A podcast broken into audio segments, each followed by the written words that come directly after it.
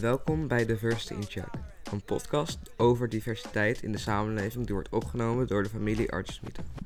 De podcast is bedoeld voor ouders, kinderen en andere geïnteresseerden om eens te kijken hoe we met elkaar in gesprek kunnen gaan over diversiteitsvraagstukken. Welkom bij aflevering nummer 3. Nou, daar zitten we weer met z'n allen. Deze keer uh, gaan we het hebben over White privilege. white privilege. Dus familie Arjo Semito checkt in, Check in. Check-in. Check-in. check in. Eh, voor vandaag hebben we drie gasten uitgenodigd. En eh, misschien kunnen we eventjes kort zeggen wie die eh, gasten van ons zijn. Dus eh, Ehm, een vriend van mij, die heet Tom. Ja, hij gaat ons straks even vertellen. En hij is onze eerste gast. ja, hij is onze eerste gast. Eh, en daarna spreken we met Jeroen Koolhaas, medeoprichter van Haas en Haan, beroemde kunstenaar Rotterdam, staatsbasis. En eh Annelie Larsen, eh, een vriend van ons die eh, onder andere onze kinderen heeft getraind bij eh, Locomotief. Dus die bellen we als laatste in. Ja, dus eh, we gaan de inbel even starten. Zo, nou, wij laten het eventjes tussen Nile en Tom. Oh, oké. ja, ze hebben elkaar al een tijdje niet meer gezien, hè? Dus Ja. eh, vanwege de corona en andere scholen en zo. Ja, Dus eh Nile, je gaan? What's Oh. Oké. ehm, Tom, wat weet jij over white privilege? ik vind dat het niet goede systeem is dat, dat mensen in kracht dat ehm, naar. Nou, sorry. Ik kan het niet goed in het Nederlands zeggen. Oh, zeg maar gewoon in het Engels, schat. Komt goed. Um, I've, I've, I think that white privilege is a, a terrible thing because I don't think we should judge people just by the color of their skin, but I think we should all treat people equally and have everyone and let everyone have equal rights and everyone should deserve the same advantages as other people. And to have unfair advantages of the of a white person um, I don't I don't like that. I don't think that. I think that everyone should have I think everyone should have equal rights. I think everyone should just I think I just think it's bad basically. well, we tried to discuss it earlier also with Nile. So maybe Nile can tell you something about what his uh, views are on uh, white privilege. Ehm, dus als ik zeg maar, eh, als ik meega met een vriend of zo, weet ik veel, dit is gewoon een voorbeeld. Ehm, dan, eh, het is een witte vriend en hij doet iets stoms of zo, ik weet niet. En dan komt de po- politie of zo. En dan spreekt hij alleen, als de politie alleen mij aanspreekt, dan denk ik dat dat eh, racistisch is. Of dat, eh, en niet die andere, mijn vriend, aanspreekt, dan is dat white privilege. Want ja, want Dat omdat alleen ja. omdat ik een andere kleur heb, dan betekent dat dat. Ja, Jij het automatisch zeg maar hebt gedaan, Ja. ook al ja, is het niet zo. ja, iets van dat. Ja. Ja. en dat is dus een beetje hoe, hoe het zo ehm, raar werkt. Want het is niet per se dat er dan wordt gedacht van ehm, dat, dat onze witte vrienden of witte mensen die wij kennen het per se makkelijker hebben. Mm. Maar wel dat ze niet op hun kleur in elk geval worden gejudged. En, eh, en dat maakt het zo ingewikkeld voor ons. Ja. Ja. Ik bedoel, ik um, I can't really relate to you guys j- just because I've not very I've not experienced it, right? So I never knew I had it until I heard other perspectives from other people because I never knew that I had it because I've never experienced I've never experienced it and that's what white privilege is. It's it's a sneaky thing that not every white person straight away gets and understands. Sometimes it takes even years to understand it. Um, I am very impressed with the reasoning that you have at this moment. Um, are you sure you're 12 years old, really? Uh, I'm 13, but Already yeah, 13. Yes. My Yeah. goodness. Well, yeah. No, my dad made me do a lot of research. Very good. well, that's the thing, right? Um, uh, doing research is, is, is one step, and um, we're, not really um, condoning the fact that white privilege exists. um, it's the way that we, uh, or let's, let's say, it's the way that white privilege is used uh, to determine uh, the outcome or uh, to, to make a situation favorable for everyone in that respect. So if you can use this privilege to help somebody out, I think you should, you know. That's pretty much how I think about it. And the thing is, it's there, it's present. It's it's not something that, that is negative or, or positive in, in, in that sense. It's there. The privilege exists. But the way you apply to it in the society, and that's what's important. And that's pretty much what I think about the situation. And that's well, that's that's that's hopefully what we uh, that, that we want to make people realize that this is something that can be turned for something really positive. Mm. That's pretty much it. Yeah. Yeah, and it's also um, a lot of the times people in power abuse their privilege, so they use it neg- ne- negatively. But um, let's say I have so much power, right, and I still have white privilege. I would do everything I could to turn that privilege into a positive instead of a negative because just because my beliefs are that everyone should be judged equally and not just on the color of their skin or their upbringing, let's just say. Mm-hmm. Ja. Mile, wil jij daar nog iets over zeggen? Ah, ik weet niet. Ik schrijf het best goed uitgelegd. best wel goed uitgelegd. Ja, ik vind het wel. Ja, ik weet niet. ja. Nou, Margie denkt dus van, uh, wat, wat best wel uh, een dingetje is, is dat, kijk, jij en Tom, jullie zijn zoveel jonger dan papa en ik. En wij gaan straks met onze eigen vrienden ook nog even kort bellen en vragen hoe zij erin staan. Maar het feit dat jullie op deze leeftijd al dit gesprek zo kunnen voeren en kunnen kijken van, oké, um, wat voor dingen zijn er dan eigenlijk allemaal die je tegenkomt?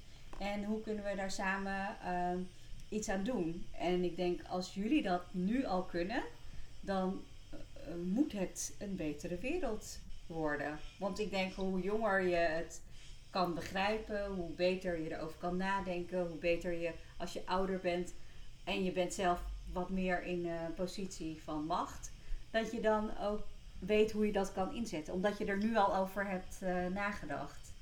Ja, en ik, en ik um, ik denk waarom uh, heel veel racisme er nog is, is omdat ook oudere mensen nog bestaan. En hun generatie was veel anders dan wij nu hebben. Dus um, ik ga in een generatie opgroeien waar iedereen elkaar uh, respect en iedereen elkaar uh, accepteert. Of voor wie ze zijn en hoe ze eruit zien. Dus ik vind dat in de komende generaties en ik zou misschien een paar, of uh, misschien gewoon eentje overleven of zo. Ja. Hopelijk. uh, uh, dan hoop ik, want oudere mensen, bijvoorbeeld mijn oma, zij, zij is niet racistisch, zij heeft nooit zoiets gedaan. Maar dat komt omdat haar ouders nooit racistisch waren. Maar zij kende natuurlijk wel mensen die altijd zo waren. Hmm. En ik, ik, ik vind dat gewoon nutteloos dat je, dat je zo bent tegen iemand omdat ze er, om, omdat ze er zo uitzien. Om, omdat het hun. Ze, ze kunnen er niks aan doen. Dus als je dat.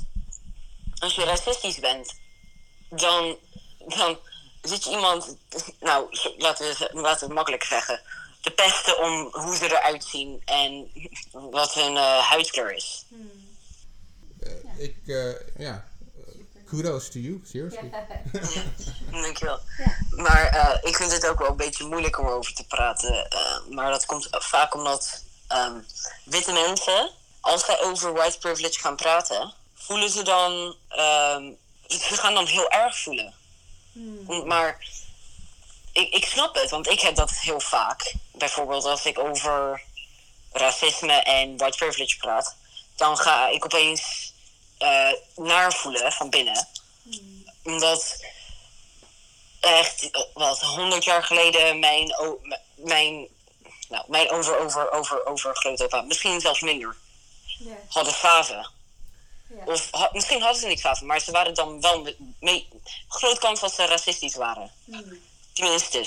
En dan vind ik, want ik dacht nooit dat iemand uit mijn familie of gewoon heel lang geleden dat, dat zij racistisch zouden zijn. Maar als je er meer over nadenkt, dan was normaal toen. Maar ehm, omdat, wij in een ge- omdat wij in nieuwe generaties, je hebt, dus je hebt de millennials en de Gen X, dus dat is eh, wat jullie zijn, denk ik. Gen X is 40 en, oud, eh, en ouder. Oh, 40 en zo. Ja, eh, dus je hebt de nieuwe drie generaties dat denk wel langer gaan overleven dan boomers. Dus je hebt, en die zijn allemaal meer accepterend dan oudere mensen. En dat is niet, oudere mensen kunnen niet per se dat iets eraan doen. Maar zo zijn ze gewoon opgevoed. En, maar ze kunnen er wel iets aan doen en om het te veranderen. Ze kunnen ook nadenken en ze kunnen concentreren dat ze white privilege hebben. En niet de hele tijd zeggen dat ze het niet hebben.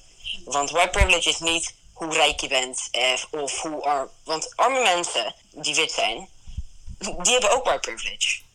Maar niet zo, eh, niet zo echt, niet zo eh, erg als eh, rijke mensen bijvoorbeeld. Maar het is er nog steeds.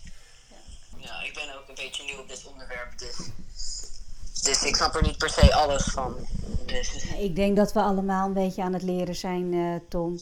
En eh, wij weten er ook niet alles van. Maar ik denk van, kijk, de white privilege aan zich komt natuurlijk wel door een systeem van uitsluiting.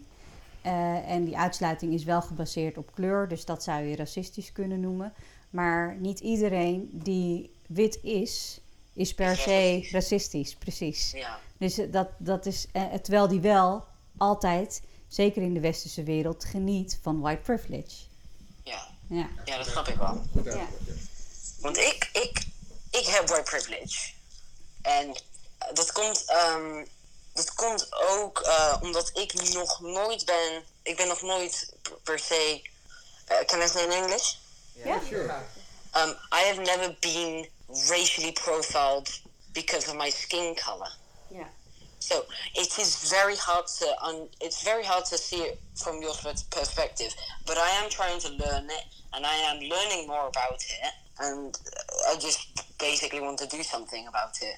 And yeah, that's what I wanted to say basically. Well, that is just great because that is why we love you, Tom.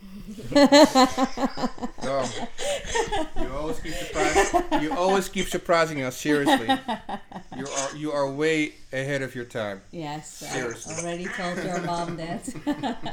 Thank you. But your mom and dad already knew that. Seriously. yeah, that's so nice. Okay, so uh, we're calling the next uh, friend, uh, but I will make sure that Nila calls you a little bit later just to, uh, you know, just to hang out and just say, uh, Yeah. ask you how it was. And then uh, we'll talk to you like in maybe uh, half an hour or something. Oh. Ja? ja. Okay. Dat ik mocht komen op het podcast. Oh ja, sure. Wij Sure, zijn zo blij dat je ouders het goed vonden. ja joh. Ja, ik, eh, ik, moest, ik moest mee, want mijn ouders, nou ik heb nog nooit per se een podcast gedaan, dus dat weet ik niet. Nou, dit is ook nog maar onze derde. Ja. Dus eh, we spreken je strakjes nog eventjes, ja? Oké, Oké, dag schat. Dag Tom. doei. Wow, Zo, pretty cool. Tom is Oké, cool. dat, wa- dat was Tom. Tom is cool. We gaan nu naar eh, Jeroen. Jeroen. Ja. Wie is? Oh ja, Jeroen is die, ehm, die vriend van pap. Ja. Inderdaad, ja. Ja, oké. Wacht even. Oké, ja. We hopen dat hij opneemt. Oké, ja. Zo. Goeiedag Jeroen. Ehm, ik, heb, ik heb jou al geïntroduceerd aan het begin van, eh, van deze podcast. Als een, als een eh, vriend die ik in, toen in mijn tiende jaar heb gekend van de, van de buurt. Bij Koningsplein. Jee, Koningsplein. en, ehm, maar ja, wat, eh, wat ik gewoon eh, uit, die, uit die vriendschap gewoon eh, eh, heb gewaardeerd is gewoon dat jij eh, sowieso heel, heel, heel dicht stil stond bij eh, urban culture dat jij eh, daar heel actief in bent met, eh, met connecting people. En dat je ook eh, artistiek daar heel sterk eh, bent gaan profileren. Eh, wat gewoon indrukwekkend is om te zien hoe jij daarin eh, jouw carrière ja, bent gaan ontwikkelen eigenlijk. En ook als oprichter van Haas en Haan. Goed werk man, serieus. Sowieso. Ja, wij volgen best wel veel. Dus eh, welkom, dit is mijn gezin. Oudste daar zo, Nishaan. Ja, dat is lang geleden. Het is lang geleden. Dan hebben we Sil... Hè? Klopt inderdaad, ja. verjaardag heb ik iedereen Ja, klopt. Dat is toch nog, eh, wanneer was het? Een paar jaar geleden. Drie jaar geleden. Klopt inderdaad, drie jaar geleden. Ja, zeker. Eh Sheila ken je natuurlijk wel. En eh, dan hebben we de jongens hier, Nile. Ja, misschien goed om te zeggen wat we net hebben gedaan. We hebben net even met een vriendje van Nile gebeld. Eh, die eh, als 13-jarige zijn perspectief op white privilege heeft laten zien. Nou, ik zat alweer te janken, maar goed. Hij was zo goed. Ja, ik was gewoon heel erg geëmotioneerd eh, dat hij op zijn 13-jarige leeftijd daar al zo goed over kon nadenken. Dat was gewoon super nice. Dus dat. Dus nu gaan eh, we in gesprek met jou. Ja. Ja, zeker. hey, ehm, Jeroen, waar, eh, waar, waar, waar bel ik jou vandaan eigenlijk? Waar, waar ben jij nu? Ik ben nu in mijn studio in Rotterdam. Ja, het ziet er inderdaad, eh, nou ja, het ziet er, het ziet er echt eh, chill uit, denk ik, vanaf dat perspectief sowieso. hey, ehm, dankjewel. Eh we gaan binnenkort echt langskomen, want ik ben wel echt benieuwd hoe het eruit ziet sowieso. Voordat ik ga, voordat ik, ik ga beginnen, ga ik jou wat vragen van, hey, wat is jouw ervaring met, met, met white privilege? Wat, wat, is, wat, ken jij, wat weet jij over het onderwerp? Eh, nou ja, heel veel, het, is, het heeft natuurlijk heel veel verschillende kanten. Het is, het is een, net zoals veel van de woorden in de discussie is het ook een parapluwoord. Dus eh, het is een woord wat eh, heel veel in verschillende situaties, verschillende contexten, verschillende eh, vormen kan aannemen. Maar voor mij bijvoorbeeld een heel direct voorbeeld van iets wat ik heb meegemaakt. was bijvoorbeeld toen ik in Rio woonde of in Philadelphia. als ja, bijna enige blanke dan in een zwarte wijk opereerde. Philadelphia woonde ik daar dan ook. Witte persoon moet ik zeggen. Ehm, en dat, dat, dat er dan, eh, ja, bijvoorbeeld ik woonde in Philadelphia en daar was toch best wel veel geweld. Weet je, het is best wel, best wel een heftige wijk. Maar ik kreeg toch altijd het gevoel dat ik beschermd werd. Eh, dus dat dus eh, do- door mijn ja, zwarte, zwarte buren en vrienden, dat ik toch een soort special treatment krijg van zo, onze wit- witte vriend moet niks overkomen. Weet je? Ja. Eh, en dat, dat is me altijd wel erg bijgebleven. Omdat ik dan, kijk, in het begin dacht ik natuurlijk, hé, wat is iedereen relaxed tegen me? En eh, weet je, het is helemaal geen eh, soort van idee van dat ik, ook al was ik daar de uitzondering dan, of ik dan gediscrimineerd word. Maar eigenlijk het eerder het tegenovergestelde. En dat, dat, dat is wel iets waar ik over na ben gaan denken. Van hoe, hoe diep, diep zit er da- dat er dan in? Ehm, dat mensen je anders ook op die manier anders gaan behandelen omdat je wit bent. En toch de dreiging die er vanuit gaat vanuit je huidskleur, denk ik. Van, als, je, als je iets aandoet bij een wit persoon, dan kan het anders aanpakken dan als je het bij een zwart persoon doet. Net zoals als, als je bijvoorbeeld als je een po- politieagent overhoop schiet, dan wordt dat toch anders gezien dan als je een burger overhoop schiet of zo. Maar ja, ik denk, dus, ik denk dus, daar moest ik wel vaak aan denken, dat die vorm van veiligheid, eh, die ik eerst wel altijd dacht van ja, het komt ook omdat ik buitenlander ben en ze kijken toch anders tegen een witte Europeaan dan, dan, tegen een witte Amerikaan. Ik denk dat dat meespeelt. Maar ik denk ook gewoon puur het, het, het wit zijn op die manier zeker meespeelt. Maar dat is dus een, dat is de manier hoe ik het ervaren heb, zeg maar, meegemaakt. Maar als je er dan over na gaat denken wat het betekent, dan denk ik eigenlijk dat het betekent dat je je kan veroorloven om je niet iets met bezig, iets, omdat je, je hoeft je ergens niet mee bezig te houden.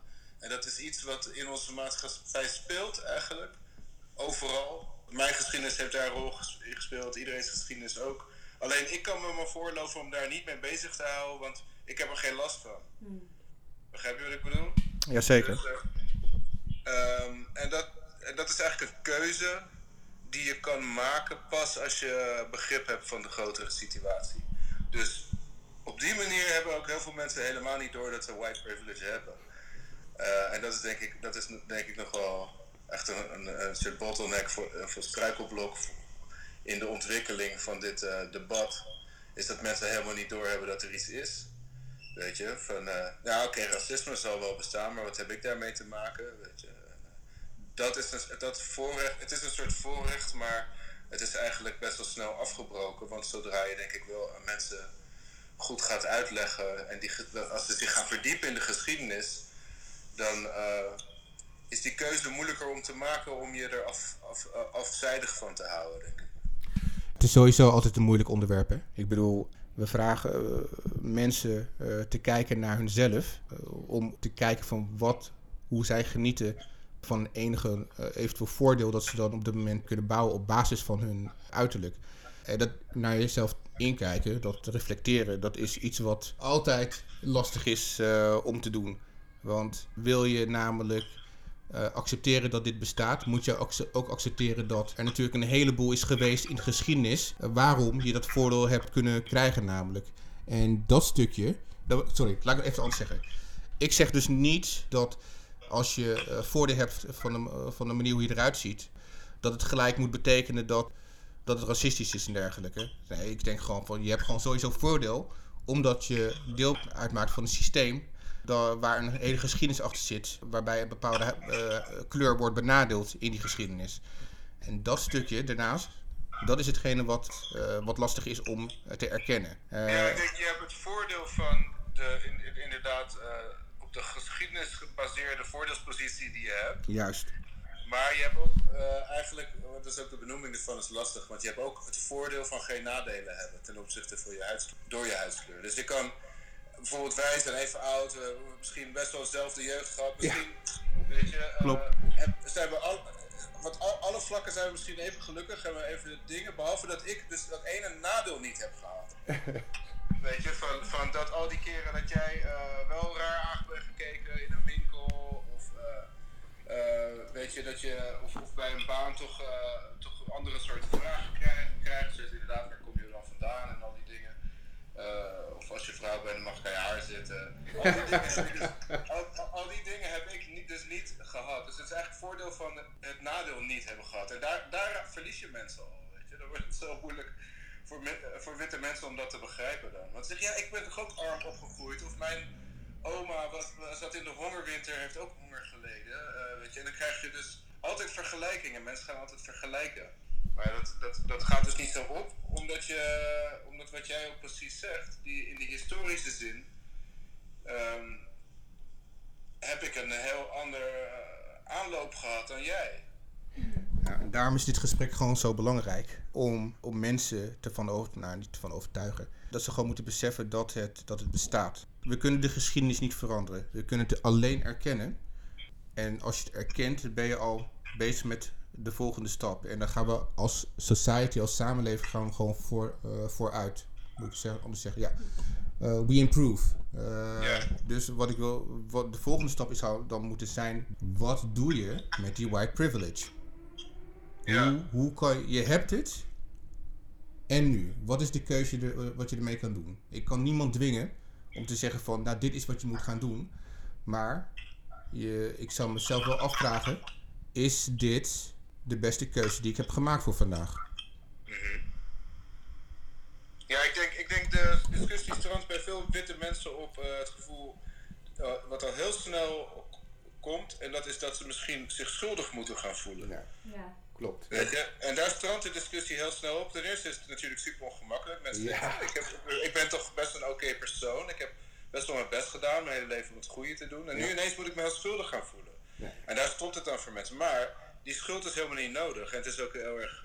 Het is helemaal niet productief. Het gaat juist om die. Wat jij, precies wat jij eh, zegt. Het gaat om het besef. Zodra je het beseft, kan je ook empathie krijgen. Weet je? Voor eh, de mensen die niet precies aan die kant hebben gestaan waar jij stond. Eh, waar jij net iets boven de rest uitkijkt kijkt of zo. Ik vind het altijd goed om het te vergelijken met een, met een klaslokaal. Stel je voor, je, je vergelijkt de samenleving met een klaslokaal. En dan sommige mensen krijgen meer minder aandacht, anderen meer. Het, eh, weet je, het mooie, blonde meisje krijgt misschien het meeste aandacht. En eh, het, iets te klein uitgevallen zwarte jongetje krijgt misschien het minste aandacht. En die dingen gebeuren echt. Maar dat gebeurt dus ook in onze maatschappij. Van, eh, hoe ga je daar dan als klas mee om? En als iemand gepest wordt, ga je, stap je daar dan bi- in? Weet je? En je, je bent nu geen kind meer, dus je bent gewoon volwassen. Ja. Maar die dingen gebeuren gewoon om je heen in de maatschappij. En wat zijn dan die keuzes? Uh, maar ik denk dus, het gaat dus niet om schuldgevoel. En ik denk, Mooi. dat is best, best wel belangrijk om dat duidelijk te maken. Ook met die standbeelden die omlaag komen en zo. Het gaat niet om dat wij als Nederlands onze trots, trots hoeven weg te gooien. Maar we moeten wel beseffen dat, dat die, die trots komt ook samen met een historische consequentie van waar je dan staat. Ik weet, ik weet eigenlijk wel wat ik vind van het hele gedoe met het standbeelden om, om, om, omlaag, of is, om, om ver trekken. Ja, ik, ik kan er niet achter staan. Uh, het gaat voor mij echt om educatie en opvoeding en exposing. Ex, uh, het gedeelte wat dus niet bekend is, dat dus niet helftachtig is, juist het, het, broederige verleden van zo'n persoon, dit moet zichtbaar worden. En dat mag je ook bij zo'n beeld zetten van dit is uh, die en die persoon. Uh, hij was zeevaarder, huppelepup. Maar daarnaast was hij ook, uh, handelde hij ook in dit, dit en dat. Alle donkere zaken die ook tijdens zo'n, die ook bij de geschiedenis hoorden. educatie is voor mij iets wat belangrijk is. En als dat niet wordt, wordt, wordt getoond en als die beelden gewoon weggaan, dan kan je ook niet laten zien wie zo'n persoon ook echt was, bij wijze van spreken. Dus voor mijn part, beelden mogen staan, maar dan gelijk met de volledige geschiedenis. Ja, ik ben het met je eens. Helemaal met je eens. Zodra jongeren of kinderen opgroeien met, met die kennis, dan hoeven ze later ook niet uh, door het proces van, uh, ja, een soort psychologische proces heen van, ben ik dan misschien schuldig? Hmm. Weet je, want dan heb je dat op school gehad. Dus, dan, dus uh, ik denk dat daar zijn heel veel mensen mee geholpen. Maar ik denk dus wel, we hebben een soort volkspsycholoog nodig. Die gaat kijken naar. Kijk, als je naar een psycholoog gaat, dus dan gaat hij je vragen stellen over. Oké, wat is je eerste herinnering? wat deed pijn vroeger? Wat, al die dingen. En dat moeten we denk ik als volk ook doen. En dus ook gewoon die slechte kanten even gaan bekijken. Echt goed gaan bekijken van. Ja. Wauw. Weet je, en zodra we dat doen, worden we veel gezonder, denk ik. Eens, mee eens. Ja. Oké, okay, sorry. Nou, ik, ik vond wel mooi wat je zei van, ja, als er een kind wordt gepest, wat doe je dan? Um, hè, ga je dan diegene helpen? Maar wat ik heel vaak zie, en dat zie je ook in de klaslokaal, is dat de ouders dan naar huis worden gestuurd met het kind. En uh, dan wordt er gezegd, je kind moet weerbaarder worden. uh, en dan uh, gebeurt er eigenlijk niks. Want, hoe maak je je kind sowieso weerbaarder? Ja, hoe maak je je kind weer? Dus er komen allerlei vragen bij een individu terecht. Terwijl als die hele klas gewoon zegt: um, wij zijn samen tegen dat pestgedrag, dan ben je veel effectiever iets aan het doen natuurlijk. Want dan is iedereen verantwoordelijk gemaakt voor, voor dat gedrag. En dat is natuurlijk ook in de samenleving dat je eigenlijk wil dat iedereen verantwoordelijk wordt gemaakt voor racistische uitlatingen, voor dat gedrag, voor, weet je, voor al die dingen, zodat, zodat je mensen kan aanspreken. Dus dus ja, ik vind dat zelf best wel lastig. Omdat ik denk wat er nu heel veel wordt gedaan is alles wordt als losse incidenten ingeschaald. Ja. Uh, en op elk incident is een passende, uh, passend antwoord. En uh, naar het hele systeem van incidenten wordt eigenlijk helemaal niet gekeken. Dus... Ja, dat is dus die privilege van het niet hoeven kijken naar dat systeem. Ja. Omdat jij er dus geen last van hebt. Ja. en dan kan je al die incidenten kan je los blijven zien. En dan, en dan ja, dat, is, dat is heel, lijkt me heel pijnlijk vanuit jullie kant dan. Uh, om te zien. Dus dat elk los ding, zoals wat Aquasi dan op, op de Dam heeft gezegd, dat wordt dan los gefrikt uit het geheel. De rest wordt helemaal niet over gesproken. Weet je, dan gaat het ineens alleen maar over hem. En ja, dat is, dat is uh, lijkt, ja, ongelooflijk vermoeiend lijkt me. Dus, dus als, als, als jongeren inderdaad beter opgeleid worden, dan, dan kunnen ze dat geheel ook veel beter zien. Door als, ik, als, ik, als ik denk aan hoeveel informatie ik heb gekregen over de Tweede Wereldoorlog in geschiedenis. Ja. Um, en dan niks over, eigenlijk heb ik helemaal niks over slavernij gekregen. Uh, dan, dan, dan lijkt het ook een beetje van, nou, de Tweede Wereld is klaar, hè? Daar zijn we klaar mee en nu hebben we gewoon niks meer over. dat was history. Dat was history, inderdaad, ja. History. Maar dat is, ging ons aan, want dat was Europa. En we hadden toch allemaal een beetje wel wat ermee te maken. Mag, ja. nooit weer, mag nooit weer gebeuren, weet je. Mm. Ja, dat vind, ik, dat vind ik er ook lastig aan. Want ik denk ja, dat wat uh, in Amerika en, uh, uh, en in Suriname bijvoorbeeld, of eigenlijk in Zuid-Amerika ook, weet je wel, met alle kolonies en zo, dat is ook Europa geweest. Alleen het was niet op Europees grondgebied.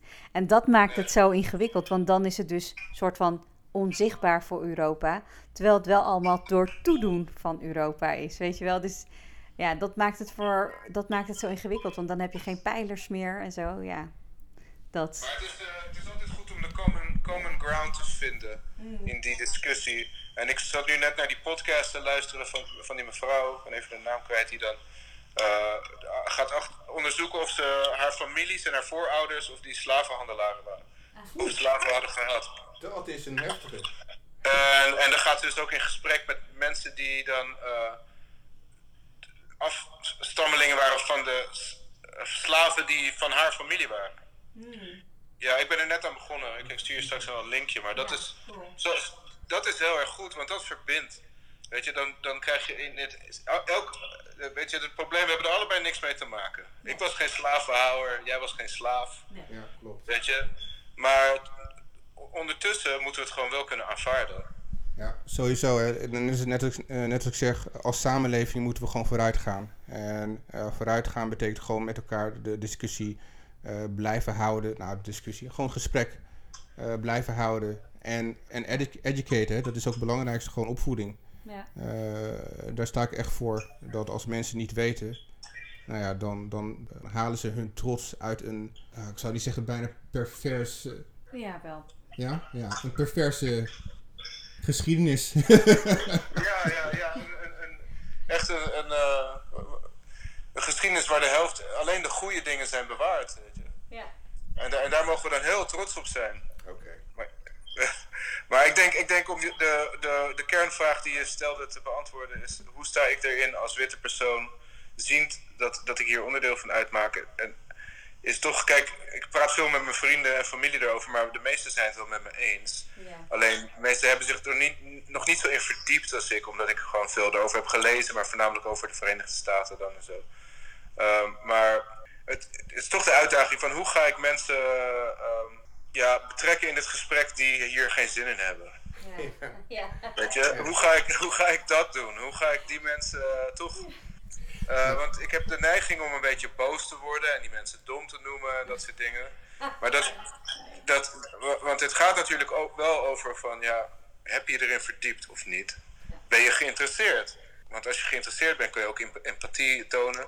Dus als mensen dat compleet niet doen, dan, dan veroordeel ik dit al best wel snel. Maar ja, de meeste mensen groeien op in gezinnen waar dat helemaal niet gebeurt. Dus eh, ik vind bijvoorbeeld eh, Brian Elstak, ik weet die kennen, die illustrator, die heeft een kinderboek gemaakt. Ja. Waar dit soort dingen ook in aangekaart worden. En, eh, ja, dus daar, daar, daar, daar denk ik ook wel aan. Ik heb nog niet het antwoord. Maar ik denk dat met de projecten die ik gedaan heb, dat dat ook wel eh, eh, ja, daarin mee heeft gespeeld. Weet je? Van, je hebt bewustwording daarvan.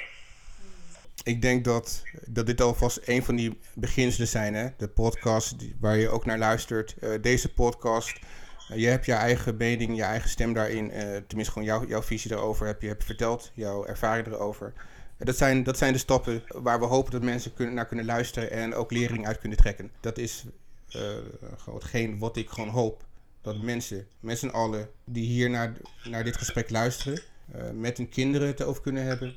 En dan niet meer te horen, te horen dat ze zich weerbaar moeten maken. Nee, dit is, dit is iets van ons allen. Eh, Ja, ja, Van alle mensen die in deze samenleving wonen, is het, is het echt iets van ons allemaal. zeker. Nou, dank jullie wel dat jullie mij eh, hierbij betrekken. En ik eh, blijf- met plezier de volgende podcast luisteren. Ja. Is goed, man. Hey, ehm, jij ook bedankt. Dankjewel voor je tijd eh, op deze zondagmiddag. Ehm, Ja, ik ga nu mijn dochter halen. Ja, leuk. hey, en ik zie jullie binnenkort, hè? Dan gaan we Ja, zeker. We maken zeker een afspraak, sowieso. Ja? Hey, Dankjewel. yo. Dank je, man. Doei doei. Oké, we zijn nu dus eh, Weer terug. we zijn weer terug. Ehm, we hebben inmiddels ingebeld met, eh, met Anna Celine Larsen, die we al eerder hebben geïntroduceerd. En we hebben het eerste gesprek met Tom gehad, een tweede gesprek met Jeroen. En nu is de vraag eigenlijk bij Annas, namelijk Annas. Wat weet jij eigenlijk over white privilege? Eh, eerst, hey allemaal. Eh, tof, tof dat jullie het doen en bedankt dat jullie mij eh, hebben uitgenodigd. Ik vind het een heel gaaf project. Ehm, ja, white privilege. Het is een heel interessant onderwerp. Eh, ook voor jezelf, omdat het is iets dat je merkt het niet echt. Waarschijnlijk hebben jullie hier over gehad, dat weet ik niet. Maar wat ik zelf merk is, eh, je eigen privilege is heel moeilijk te zien. En je gaat er eigenlijk gewoon, je bent gewend langzamerhand van mensen reageren zo en zo op jou. Dus dan wordt dat normaal voor je. En voor mij, ik ben altijd eigenlijk van heel jong af aan bewust geweest van bepaalde privileges. Maar ik zat altijd in de klas bij alleen maar witte jongens. Of meisjes, alleen maar witte mensen. Eh, dus dan was het, ging het nooit om kleur, maar ik, merkte wel heel duidelijk van dat ik kwam op school met schone kleren en met mijn eten mijn tas en eh, was voorbereid. Dus het was voor mij altijd makkelijker. En de juf en de meesten kijken anders naar mij toe, maar kijken anders naar mij. Eh, dus ik denk op die manier van dichtbij, dan zie je je privilege makkelijker. Maar in, in een maatschappij waar een hele grote deel wit is en waar dat een beetje gezien wordt als de norm, is het veel moeilijker. Omdat je zit de hele tijd in die groep waar iedereen gaat vanuit van die privileges die we hebben, is normaal. En voor mij moest ik eigenlijk echt gaan kijken naar informatie opzoeken. Gaan kijken naar data, gaan lezen, gaan onderzoeken om echt achter te komen hoe het is voor, voor mensen met een andere kleur. En pas dan begin ik eigenlijk echt in te zien van oké, ik heb ook een kleur en ik kan niet om die identiteit heen. Ja, en dat is natuurlijk een enorme rabbit hole als je daar eh, in duikt. En dan begin je het heel anders te zien. En als je zegt van dan begin je het heel anders te zien, wat ben jij zelf dan anders gaan zien? Nou, ik denk daar gaat het. Het, is moeilijk om white privilege om daarover te praten, omdat je dan eerst om een hele situatie moet praten. Of over een hele situatie. Dus eh, voor mij is dan even zoeken wat is de beste invalshoek. Maar een voorbeeld is van, je hoort heel veel verhalen over van hoe anderen beleven, hoe het is op school, hoe ze bena eh, benadeeld worden door hun huidskleur. En dan is het eerst is het één verhaal van, van die en één verhaal van die en één verhaal van die. En dan pas na lange tijd en na eigen onderzoek, dan begin je te denken, oké, dit is echt een beeld van een patroon. Dit is hoe, hoe het is, daar kan er niet omheen. En dan, dan realiseer je van, dit hoor ik dus alleen maar van mensen van kleur. En dit maak ik dus zelf gewoon nooit mee. Dus ik denk op die manier. En zijn er dan voor jou nu ook dingen waarvan je zegt van nou, ik zie dat ik zelf white privilege heb. En als ik dat privilege dan heb, dan wat doe je er dan mee? Als je toch al weet wat je, weet je, als je het hebt, kan je er dan iets mee doen? Of is het al genoeg dat je weet dat je het hebt? Ja, ik vind het dus heel duidelijk dat we een probleem hebben in de maatschappij. En eh, de discussie wordt meteen moeilijker als je gaat kijken naar waarom hebben we een probleem. Er zijn er allerlei invalshoeken en waar moeten we beginnen.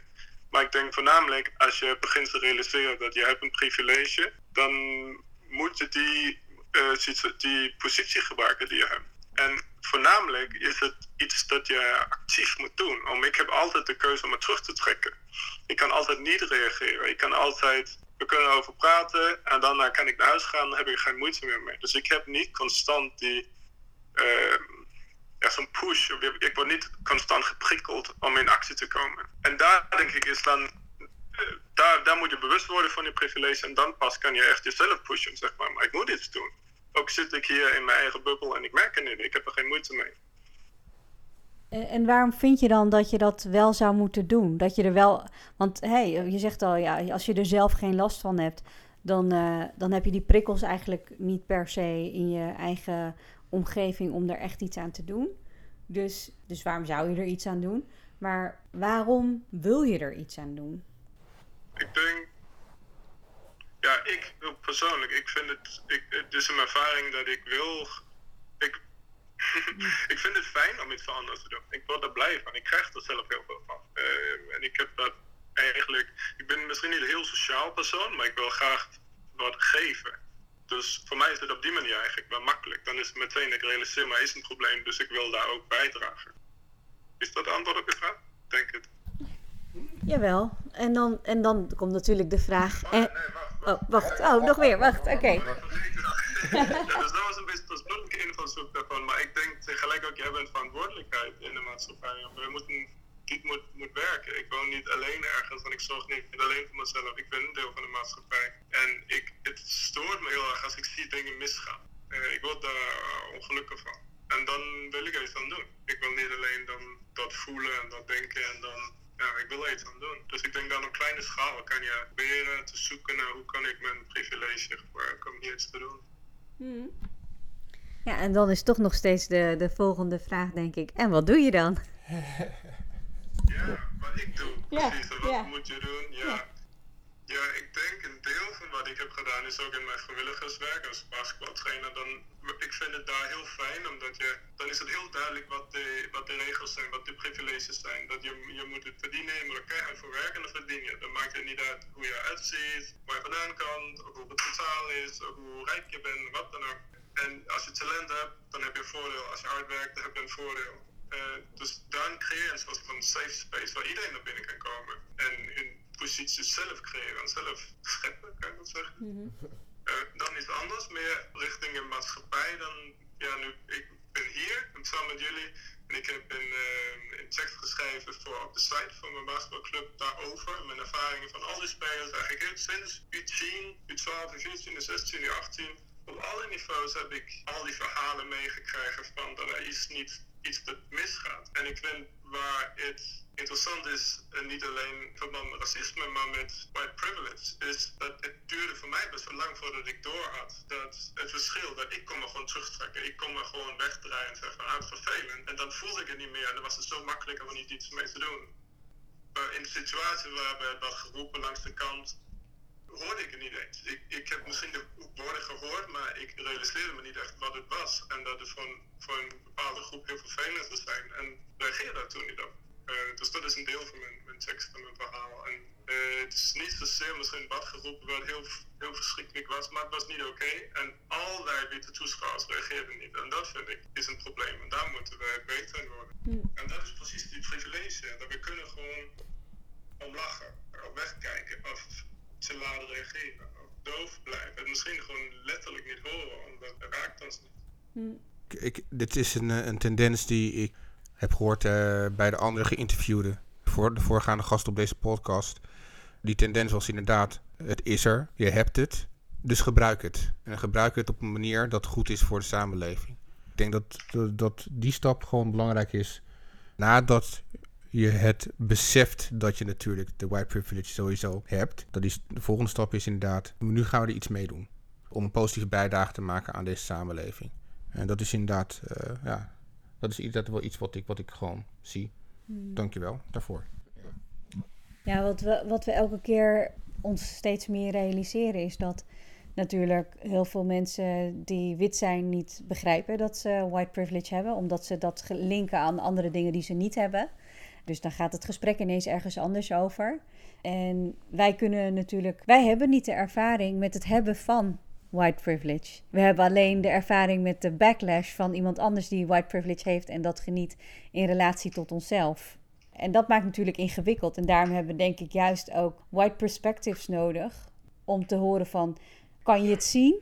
Wat heb je eraan gedaan om erachter te komen? Hoeveel moeite kost het eigenlijk om, uh, om te ontdekken dat je white privilege hebt. En, en als je dat dan al met al weet, kan je dat dan ook in iets positiefs omzetten door je in te gaan zetten of door de gesprekken aan te gaan of door andere witte mensen in de omgeving er eh, te helpen met hun eigen bewustwordingsproces. En dat zijn natuurlijk allemaal stapjes.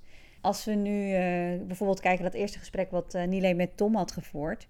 En Tom die is uh, nou, 13, weet je wel. Die, die kon er nu al met Nile over praten. Dus dat gaf mij in elk geval wel hoop. Want ik denk, oh, als, je op, als je 13 bent en je kan het erover hebben. En uh, wij hebben eigenlijk nu op ons 40ste pas echt gesprekken met onze eigen vrienden over dit onderwerp. En uh, met onze eigen witte vrienden, laat het zo zeggen, over dit onderwerp. Dan is er al 30 jaar gewonnen of zo. Weet je? dat. Ja, op zich is er niks mis met die privilege. Het ja, probleem klopt. is dat het een privilege is. Het is eerder iets dat iedereen zou hebben. Um, en dan natuurlijk is het, is, het gewoon de, de norm. Maar dat is het nu niet. En, en dat is wat, het is lastig om te zien als je het niet tegenkomt. Hmm. Ja. Um, je moet die contrast zien om, om, om je bewust van te maken. En daarom zijn deze gesprekken ook heel belangrijk om, om, te, om te laten zien aan de buitenwereld hoe ermee kan worden gesproken in een positieve manier. En uh, ja, dat willen we allemaal natuurlijk, hè? Sowieso. Ja. Hebben jullie nog een vraag voor Annas? Ja, jullie kennen, jullie kennen jullie hem kennen hem het beste eigenlijk. Want ik denk dat jullie meer uren met hem hebben doorgebracht dan wij. Heb jij een vraag, uh, Nies? Ja, eigenlijk wel. Ja? Wat vond je eigenlijk van alle verhalen die je had gehoord? Sorry, wat vond ik van? Uh, van al je verhalen die je had gehoord van uh, de rest van het team, zoals U10 of zo, of U12. Oh, van, uh, van mijn tijdens basketbal? Ja. Um, nou ja, ik vond het altijd erg. Ik vond het altijd vervelend. Maar ik probeer ook als trainer, dan heb je misschien ook gemerkt, altijd als er een situatie ontstaat, dan probeer ik het aan te pakken als die ene geïsoleerde uh, situatie. Ook juist om niet uh, spelers in een bepaalde box te zetten van je hebt nu een probleemgeval enzovoort. Dus zo heb ik vaak ook die verhalen gezien van ja, oké, hier is een situatie, het is heel vervelend voor jou, hoe kan ik je mee helpen? Maar niet zo snel dan band gelegd met van dit is een, een patroon, een maatschappelijk probleem. Ja. ja. dus ik heb altijd geprobeerd meer persoonlijk te reageren van hoe kan ik iets voor jou hierin doen? Of in betekenen, misschien is het gewoon luisteren. Ja, maar ik vind het wel, je, je langer je dan in zo'n omgeving zit en je meer verhalen je hoort, en hoe, dan, dan begin je in te zien hoe massief het eigenlijk is. Ja, dat is waar. Ja. Ja. En wat ik, um, wat interessant is, omdat ik vind het altijd interessant om jezelf beter te, te begrijpen. Maar ook een beetje, ik, daar schrik ik wel een beetje van. Dat denk ik is die schuldgevoel waar je het over hebt. Ja, ik weet niet of schuld een goed woord is, maar je realiseert je wel hoe blind je bent en hoe vaak je misschien in had kunnen grijpen. Bijvoorbeeld een situatie waar letterlijk apengeluiden werd gemaakt langs de kant. En ik ken die mensen een beetje, eh, of ik weet wie het zijn, mensen toen nog van een andere club. Maar ik deed niks en ik dacht van, nou dat kan toch niet echt racistisch bedoeld zijn. Maar langzamerhand denken van ja, het kan toch niks anders zijn. Ja. Oh ja, nu, ja. Nu, weten we inderdaad beter, sowieso, dat klopt. Ja, ja. ja. hey, uh, jongeman. Heb jij nog een vraagje? Nee. nee. ik dacht iets, ja. hey, uh, dankjewel dat je, dat, dat je dat gezegd hebt, ook in, in de sportwereld, uh, in de uitwedstrijden, wat je ook hebt meegemaakt, trekking tot, uh, tot die rare geluiden. Ik wist wel dat dat, dat, dat, dat, dat bestond, hè. Ehm, ik, was, ik was natuurlijk niet naïef erover. Ik moet eerlijk zeggen, dat ik het gelukkig zelf niet bij, tijdens de uitwedstrijden in mijn tijd, toen ik, toen ik nog basketbal speelde, heb meegemaakt. Maar ik weet wel dat na de wedstrijd er wel dingen werden geroepen. Uh, en niet tijdens de wedstrijd. Dus, maar ja, dan hadden wij het op een andere manier opgelost. toen de tijd. Is, is niet wat ik allemaal aan het uh, condonen ben, maar ja, uh, het was toen ja, de wedstrijd was de wedstrijd voorbij. Was voorbij. Laat me zetten, sowieso. maar wat ik eigenlijk ook bij wil zeggen is... Uh, ik heb toen voor mijn, mijn uh, tekstje heb ik contact genomen met een paar spelers om te horen wat, wat hun verhalen zijn of te checken of ik hun een verhaal mag gebruiken. En toen heb ik ook van een speler teruggekeken dat hij eigenlijk het gevoel had dat het alleen bij basketbal was het zo dat hij echt het gevoel had dat het niet uitmaakte wat zijn kleur was. En dat is juist wat ik, wat ik ook in het begin zei. Ik vind het is een ruimte waar, waar dat mogelijk zou moeten zijn. Of uh, overal zou het mogelijk moeten zijn, maar waar het makkelijker misschien is om het te creëren, omdat je, het heel duidelijk is waar het om gaat ja. uh, als je sport. Okay. Uh, dat vond ik heel fijn om te horen van hem. Dat was natuurlijk geweldig. Zielig tegelijkertijd alleen daar was, maar fijn dat het voor ons geluk was om hem een safe space te geven. Ja.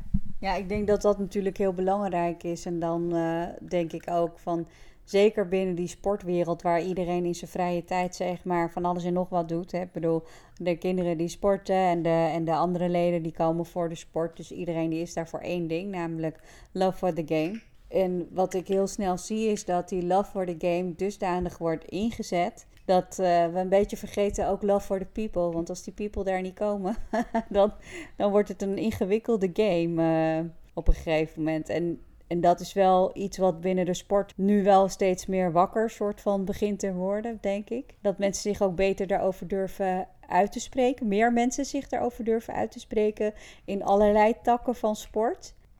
Want ja, je krijgt natuurlijk heel vaak, ja, het gaat over basketbal. Punt. En dan is, de, dan is het gesprek gelijk weg. Als we zeggen, het kan alleen maar over basketbal gaan. Maar als daar niemand meer komt basketballen, dan, dan, is, er, dan is er ook gewoon niks om te basketballen, zeg maar. Dus, uh, dus ik vind dat best wel een ingewikkeld uh, onderwerp. Van uh, hoe je dus omgaat met die privilege. Want als we kijken naar alle sportclubs hier, zie je toch dat heel veel besturen van sportclubs helemaal wit zijn. Dat uh, eigenlijk de mensen in de positions of power wit zijn. En dat er dus heel veel perspectieven ontbreken. Om uiteindelijk wel stappen te maken om ook gewoon te zeggen als sportvereniging. Nou, wij zijn dus tegen racisme en tegen discriminatie. En wij willen dit met onze sportvereniging. En je ziet dat ze zich dan dus niet mengen wat ik heel veel merk, maar dat is ook gewoon bij alle, alle, allerlei verenigingen, niet mengen in het gesprek van, goh, hoe, hoe zorgen we daar dan voor? Wat moeten we daar dan echt voor doen, weet je wel? En heb jij daar dan ideeën over? Ja, ik denk bij, als we het over verenigingsleven hebben, dan is het natuurlijk, het is vrijwilligerswerk. En jij hebt over moeten doen, en dat doen moet dan door vrijwilligers gedaan worden. En dat is altijd een enorm obstakel. Dat mensen moeten er zin in hebben. En dit is iets dat voor veel mensen lastig is. En ja, dat is gewoon een, een heel simpel obstakel waar je echt tegenaan loopt ook. En wat op zich best wel fair is, dat mensen aarzelen om meer te gaan doen. Maar ik vind ik vind het wel dat onze verenigingen is een heel belangrijk raakvlak tussen mensen van allerlei uh, afkomsten of uh, klassen, of waar we het dan ook over hebben. Alle verschillende soorten mensen komen bij elkaar. We hebben daar echt de mogelijkheid om ook ons perspectieven te uh, verbreiden en ja, cohesie in de maatschappij te verbeteren. Mm. Dus het zou enorm mooi, het zou super mooi zijn als we daar meer mee konden doen. Ja, ja. ja eens. Zijn we, ja, ik, ik denk dat iedereen op deze bank het mee eens is. Ik denk ook eigenlijk dat dat het sowieso een begrip is waar, waar iedereen zich in kan vinden. Want wat is, wat is het tegengestelde? Niks toch? Ik bedoel, er is geen eh, andere manier om er zo over na te denken dan dat we er gewoon samen ermee aan de slag kunnen gaan. Ja, dat ze worden instaan. Nou ja, goed dat zijn dus hele interessante andere topics, denk ik. Maar ik denk dat het wel gewoon met elkaar verweven is. Dat je, als je het over wit privilege hebt en over begrijpen dat je het hebt en hoe je het inzet, dat al die dingen dan uh, daarin bij elkaar komen. Van uh, wanneer kan je het inzetten? Uh, wanneer voel je ook dat je iets kan doen, zeg maar? Want sommige mensen hebben natuurlijk wel white privilege, maar die zitten soms in een niet in een positie van uh, macht in een organisatie of zo. En dan kan je wel wit zijn, wel privilege hebben en wel willen bewegen en nog steeds niet ge genoeg uh, slagkracht hebben om die beweging zeg maar groter te maken. Nou, dat gezegd hebbende, heb jij nog any final thoughts on the subject voor nu? Want dit is niet een onderwerp waar je nu over uitgepraat bent, maar we moeten toch wel richting een afronding gaan.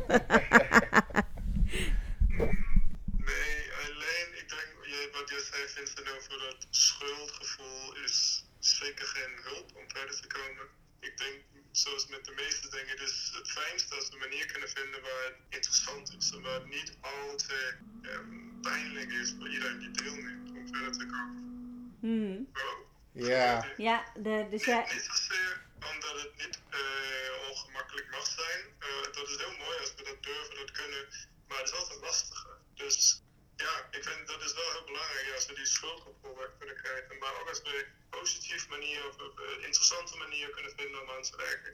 Ik vind het zelf eigenlijk heel interessant onderwerp. Omdat het is altijd leuk om proberen zelf van buiten te zien. Om meer je eigen blinde vlekken te ontdekken. En dit is zeker een onderwerp waar je als wit persoon denk ik altijd blinde vlekken te blijven hebben.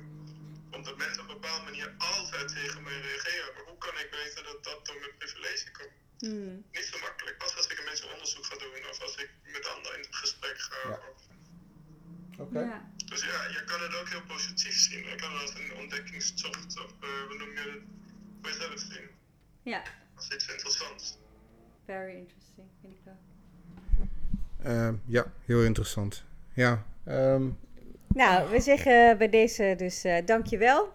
We gaan uh, flink moeten monteren, want we hebben bijna over een uur opname nu. Met alle drie de gesprekken. Dus misschien knippen we hem wel op in twee, uh, twee podcasts in één uh, week. Ja. En dan danken we je voor je bijdrage nu. En, en ook bij alle hulp die je dan biedt om je witte privilege in te zetten. Voor, voor een betere wereld samen met ons. Dus Dankjewel en we spreken elkaar snel. En jullie bedankt. Jullie hebben dit allemaal opgezet en initiatief genomen. Ja, thanks Al. Ja, dankjewel man. Oké, okay, hey, dankjewel. Hey, doe de groetjes hè. Groetjes doei, doei. Yo. Doei. Hey. Oké. Okay. Oké, okay, daar zitten we dan. Uh, we hebben drie vrienden van ons geïnterviewd uh, die heel dicht bij ons staan.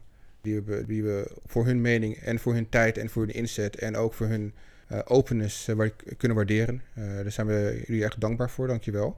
Maar nu de outtakes erover. Wat hebben we eruit gehaald? Dus Nilene Sjaan, Ik ben echt benieuwd naar wat jullie eruit hebben gehaald. Jullie outtakes over, de, over het onderwerp.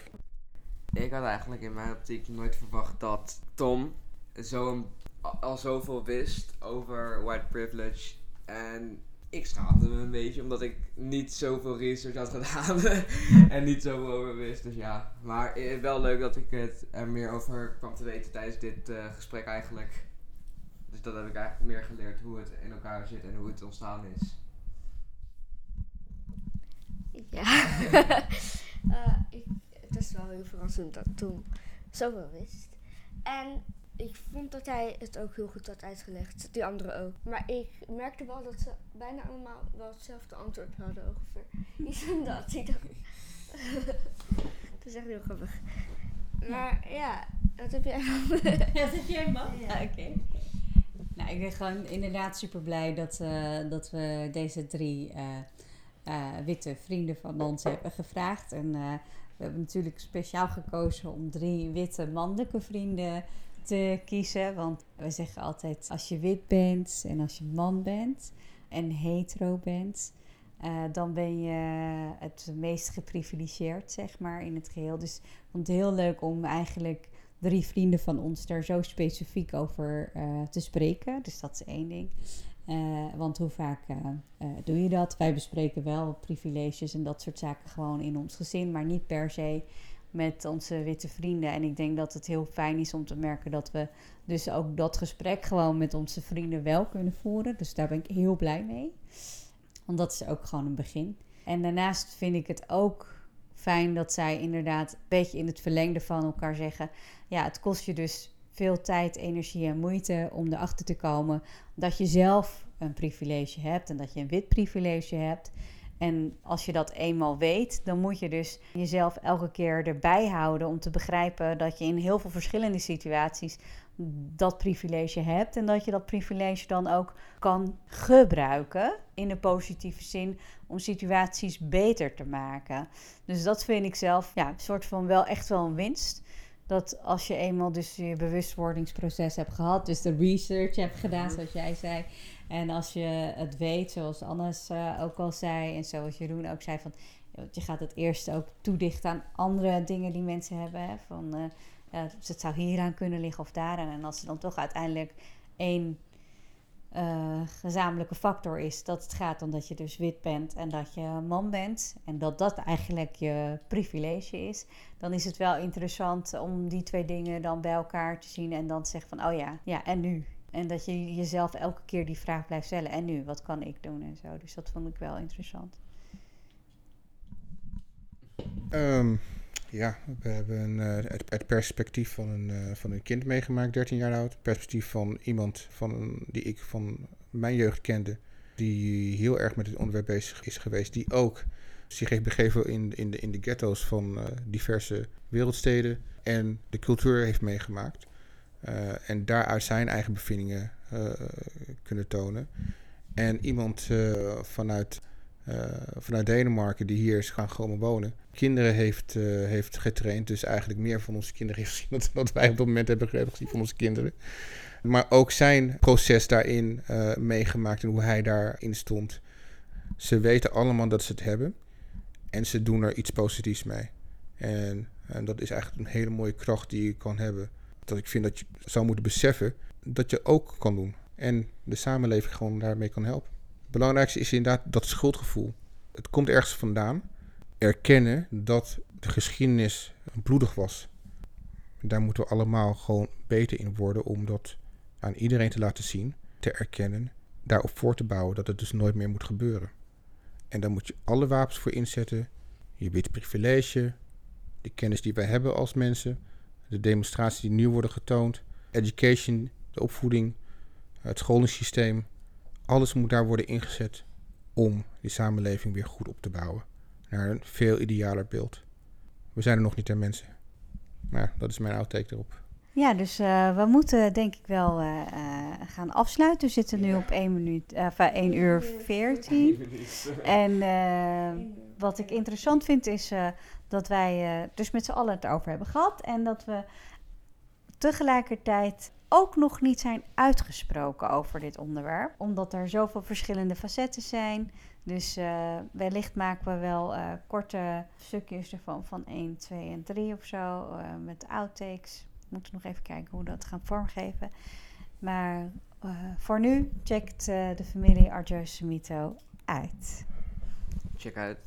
Check uit. Check uit. En we zijn uit. Diversity in check. Checkt uit. Graag tot de volgende keer. Dan checken we weer in met het onderwerp gender.